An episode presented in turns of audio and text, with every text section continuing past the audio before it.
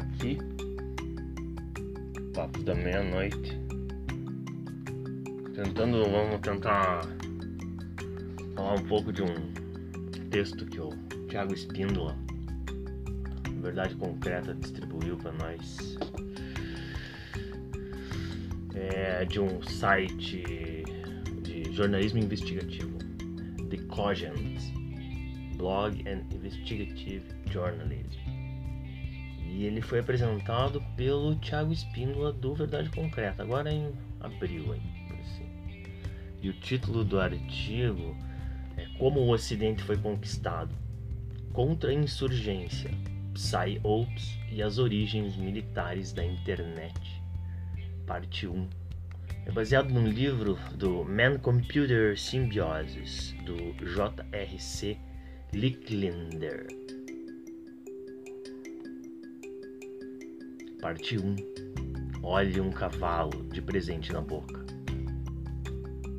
À medida que a revolução digital estava em andamento em meados dos anos 90, os departamentos de pesquisa da CIA e da NSI estavam desenvolvendo programas para prever a utilidade do World Wide Web como uma ferramenta para capturar o que eles chamavam de formações de pássaros da mesma pena é quando bandos de pardais fazem movimentos bruscos juntos em paredões rítmicos. Eles estavam particularmente interessados em como esses princípios influenciaram a maneira como as pessoas acabariam se movendo juntas na florescente internet. Grupos e comunidades se moveriam juntos da mesma maneira, parecidos com os pássaros, com a mesma plumagem, para que pudessem ser rastreados de maneira organizada. E se seus movimentos pudessem ser indexados e registrados? Eles poderiam ser identificados posteriormente por suas impressões digitais? Para responder essas perguntas, a CIA e a NSI estabeleceram uma série de iniciativas chamadas Massive Digital Data System, MDDS, para financiar diretamente empreendedores de tecnologia por meio de uma proposta de desembolso interuniversitário nomeando seu primeiro briefing não classificado para cientistas da computação, Bird of the Father, que ocorreu em São José na primavera de 1995. Entre as primeiras doações fornecidas pelo programa MDDS para captura para capturar a teoria Bird of Father, para a construção de uma enorme biblioteca digital e um sistema de indexação usando a internet como sua espinha dorsal foram distribuídos para dois PhDs da Universidade de Stanford, Sergey Brin e Larry Page, que estavam fazendo avanços significativos no desenvolvimento da tecnologia de classificação de páginas da web que rastrearia os movimentos dos usuários online. Esses desembolsos, juntamente com 4,5 milhões em subsídios de um consórcio de várias agências, incluindo a NASA e a DARPA, tornaram-se o financiamento inicial usado para estabelecer o Google. Eventualmente, o MDDS foi integrado às atividades globais de espionagem e mineração de dados da DARPA, que tentariam a conscientização total da informação sobre os cidadãos dos Estados Unidos. Poucos entendem até que ponto o Vale do Silício é o alter ego da Terra do Pentágono. Menos ainda percebem o impacto que isso teve na esfera social. Mas a história não começa com o Google, nem com as origens militares da internet. Ela remonta muito mais longe no tempo, ao alvorecer da contra-insurgência e psyops durante a Segunda Guerra Mundial.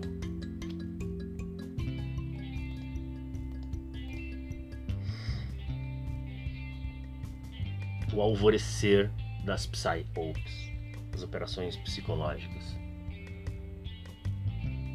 De acordo com a historiadora Joy Rhodes, um renomado físico disse ao secretário de Defesa dos Estados Unidos, Robert McNamara, em 1961.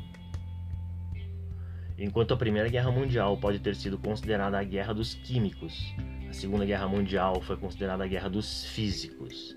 A Terceira Guerra Mundial pode muito bem ser considerada a guerra dos cientistas sociais. A interação da ciência social e da inteligência militar é reconhecida pelo Exército dos Estados Unidos como tendo começado durante a Primeira Guerra Mundial. Quando jornalistas do pré-guerra capitão Blankhorn estabeleceu a subseção psicológica do Departamento de Guerra para coordenar a propaganda de combate. Essas operações de área cinzenta, como ficaram conhecidas, se estabilizaram durante a Segunda Guerra Mundial, quando estrategistas militares, com base de pesquisas de guerra em psicologia das multidões, convocaram cientistas sociais para o esforço de guerra por meio do Escritório de Pesquisa e Desenvolvimento Científico, OSRD. O escritório agregaria informações sobre o povo alemão e desenvolveria propaganda e operação psicológica, as para diminuir seu moral. Isso culminou em 1942, com o governo federal dos Estados Unidos se tornando o principal empregador de psicólogos nos Estados Unidos. OSRD foi uma administração inicial do projeto Manhattan e responsável por importantes desenvolvimentos de tecnologia em tempos de guerra, incluindo radar. A agência foi dirigida pelo engenheiro e inventor Vannevar Bush, um ator importante na história da computação, conhecido por seu trabalho no The Memex, um dispositivo de computador hipotético inicial que armazenava e indexava os livros, registros e outras informações de um usuário, e que iria inspirar a maioria dos grandes avanços no desenvolvimento de computadores pessoais nos próximos 70 anos. Quando a Segunda Guerra Mundial terminou e uma nova era emergiu do pós-guerra devastando a Europa, acadêmicos e soldados mais uma vez se reuniram para derrotar um adversário invisível e agressivamente expansionista. Nos satélites soviéticos na Europa e nas nações ameaçadas pelo comunismo na Ásia, África e América Latina, as operações especiais da Guerra Fria, como ficaram conhecidas, eram uma categoria nebulosa de atividade militar que incluía guerra psicológica e política, operações de guerrilha e contra-insurgência. Para mobilizar essas táticas especiais de guerra, o exército estabeleceu o Escritório do Chefe de Guerra Psicológica, OCPW, em 1951, cuja missão era recrutar, organizar, equipar, treinar e oferecer apoio doutrinário aos guerreiros psíquicos. O escritório foi dirigido pelo general Robert McClure, um dos fundadores da Guerra Psicológica e amigo do Shah do Irã, que foi fundamental na derrubada de Mohammad Mossadegh no golpe de Estado iraniano em 1953. Integral aos projetos da OCPW de McClure, era uma instituição quase acadêmica com uma longa história de serviço militar chamada Arquivos de Área de Relações Humanas, HRAF. Fundado pelo antropólogo que virou denunciante do FBI, George Murdoch, o HERAF foi criado para coletar e padronizar dados sobre culturas primitivas em todo o mundo. Durante a Segunda Guerra Mundial, seus pesquisadores trabalhavam de mãos dadas com a inteligência naval para desenvolver material de propaganda que ajudaria os Estados Unidos a libertar as nações do Pacífico do controle japonês. Em 1954, departamento havia se tornado um consórcio interuniversitário de 16 instituições acadêmicas, financiado pelo Exército, CIA e filantropias privadas.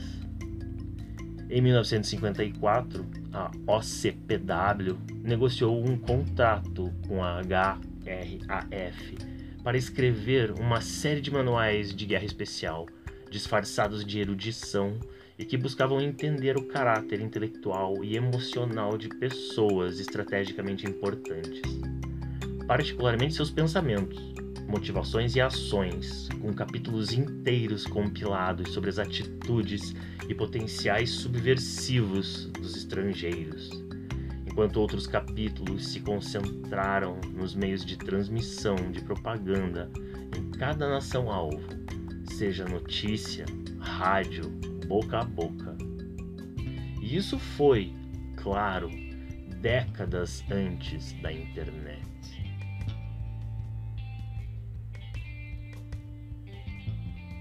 Soro. Em 1956, o Special Operations Research Office, SORO, surgiu a partir desses programas. Encarregado de gerenciar as táticas de guerra psicológica e não convencional do exército dos Estados Unidos durante a Guerra Fria e levar o trabalho da HRAF para o próximo nível. Soro iniciou a tarefa monumental de definir as causas políticas e sociais da Revolução Comunista, as leis que governavam a mudança social e as teorias de comunicação e persuasão que poderiam ser usadas para transformar a percepção do público. O soro formou um componente central da militarização da pesquisa social do Pentágono e, particularmente, das ideias e doutrinas que levariam a uma mudança gradual em direção a uma ordem mundial liderada pelos americanos. Sua equipe de pesquisa estava localizada no campus da American University em Washington, D.C., e incluía intelectuais e acadêmicos proeminentes na época. A equipe do Soro, das áreas de psicologia, sociologia e antropologia, mergulharia na teoria dos sistemas sociais, analisando a sociedade e a cultura de vários países-alvo, particularmente da América Latina ao mesmo tempo em que confronta as leis universais que regem o comportamento social e os mecanismos de comunicação e persuasão em cada jurisdição. Se o exército dos Estados Unidos pudesse entender os fatores psicológicos que desencadearam a revolução, eles poderiam, em teoria, prever e interceptar as revoluções antes que elas decolassem. A Soro fazia parte de um nexo em rápida expansão de centros de pesquisa financiados pelo governo federal, FCRCs, que reorientou a academia para os interesses de segurança nacional. Trabalhando na interseção da ciência e do Estado, os Soron, como eram conhecidos, defendiam uma democracia dirigida por especialistas independentemente das consequências totalitárias de engenheiros sociais e tecnocratas adquirindo controle sobre os pensamentos, ações e valores das pessoas comuns. Naqueles primeiros dias da Guerra Fria, acadêmicos e cientistas que trabalhavam na interseção entre militares e acadêmicos acreditavam firmemente que os intelectuais deveriam guiar a geopolítica. Isso foi aceito como a forma mais estável de governança para levar o mundo livre para o próximo século explica como chegamos hoje à rubrica da ciência estabelecida. Ou, pelo menos, políticas disfarçadas de ciência. Do estado de biossegurança ao fundamentalismo da ciência do clima, muito do que foi alcançado naqueles anos dourados da pesquisa social militarizada molda o século XXI. Em 1962, 66 instituições de pesquisa militar financiadas pelo governo federal estavam em operação. Entre 1951 e 1967, o número triplicou, enquanto o financiamento disparou de 112 milhões para 1,6 bilhão. Mas à medida que a oposição à guerra do Vietnã se intensificou na década de 60, um número crescente de intelectuais, formuladores de políticas e acadêmicos ficaram cada vez mais preocupados com o fato de o Estado de Segurança Nacional estar se transformando na força estatista e globalista que vinham lutando durante a Guerra Fria e começaram a criticar publicamente o Pentágono. Financiou cientistas sociais como engenheiros sociais tecnocráticos isso inspira uma onda de descontentamento com a militarização da pesquisa social para dominar a América, culminando em 1969 com os administradores da American University banindo o soro de seu campus e cortando laços com seus parceiros militares. O movimento foi endêmico da mudança de atitude em relação às suas operações especiais na área cinzenta e resultou nas décadas de 1960 e 70 com a excomunhão de centros de pesquisa militar de campos universitários em todo os Estados Unidos. Um movimento que forçou os militares a procurarem outro lugar, em direção ao setor privado por suas capacidades de guerra alternativa. Seguindo uma longa tradição de cooperação militar público-privada, a RAND Corporation, ao Smithsonian Group essas instituições quase privadas estavam sendo desmembradas das Forças Armadas a uma taxa de nós desde a década de 1940.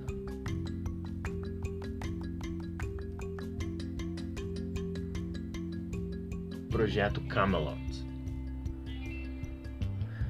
Um dos programas concebidos pela Soro foi Métodos para prever e influenciar mudanças sociais e potencial de guerra interna, com o codinome Projeto Camelot. O programa de referência procurou entender as causas da revolução social e identificar ações no âmbito da ciência comportamental que poderiam ser tomadas para suprir a insurreição. O objetivo, segundo a, a analista de defesa Joy Rhodes, era construir um sistema de radar para revolucionários de esquerda. Uma espécie de sistema de alerta precoce computadorizado que poderia prever e prevenir movimentos políticos antes mesmo deles decolarem. Esse sistema de computador, escreve Joy Rhodes, poderia verificar informações atualizadas em relação a uma lista de pré-condições e as revoluções poderiam ser interrompidas antes mesmo que os instigadores soubessem que estavam no caminho da revolução. A pesquisa coletada pelo projeto Camelot produzia modelos preditivos do processo revolucionário e traçaria o perfil do que os cientistas sociais consideravam tendências e traços revolucionários. Previa-se que tal conhecimento não apenas ajudaria os líderes militares a antecipar a trajetória da mudança social, mas também permitiria que eles projetassem intervenções eficazes que poderiam, em teoria, canalizar ou suprimir mudanças de maneira favorável aos interesses da política externa dos Estados Unidos. Pretendia-se que as informações coletadas pelo projeto Camelot fossem canalizadas para um grande banco de dados computadorizado para previsão e engenharia social e contra-insurgência, que poderia ser aproveitado a qualquer momento pela comunidade militar e de inteligência. Mas o projeto foi cercado por controvérsias quando acadêmicos da América do Sul descobriram seu financiamento militar e os motivos do imperialismo. A reação que se seguiu resultou no projeto Camelot sendo ostensivamente encerrado, e embora o núcleo do seu projeto tenha sobrevivido, vários projetos de pesquisa militar se basearam no sistema de radar de alerta precoce para revolucionários de esquerda do projeto Camelot. Enquanto seu banco de dados computadorizado para previsão, engenharia social e contra-insurgência inspirou uma tecnologia nascente desenvolvida nos próximos anos e que acabaria tornando-se conhecida no mundo como a internet.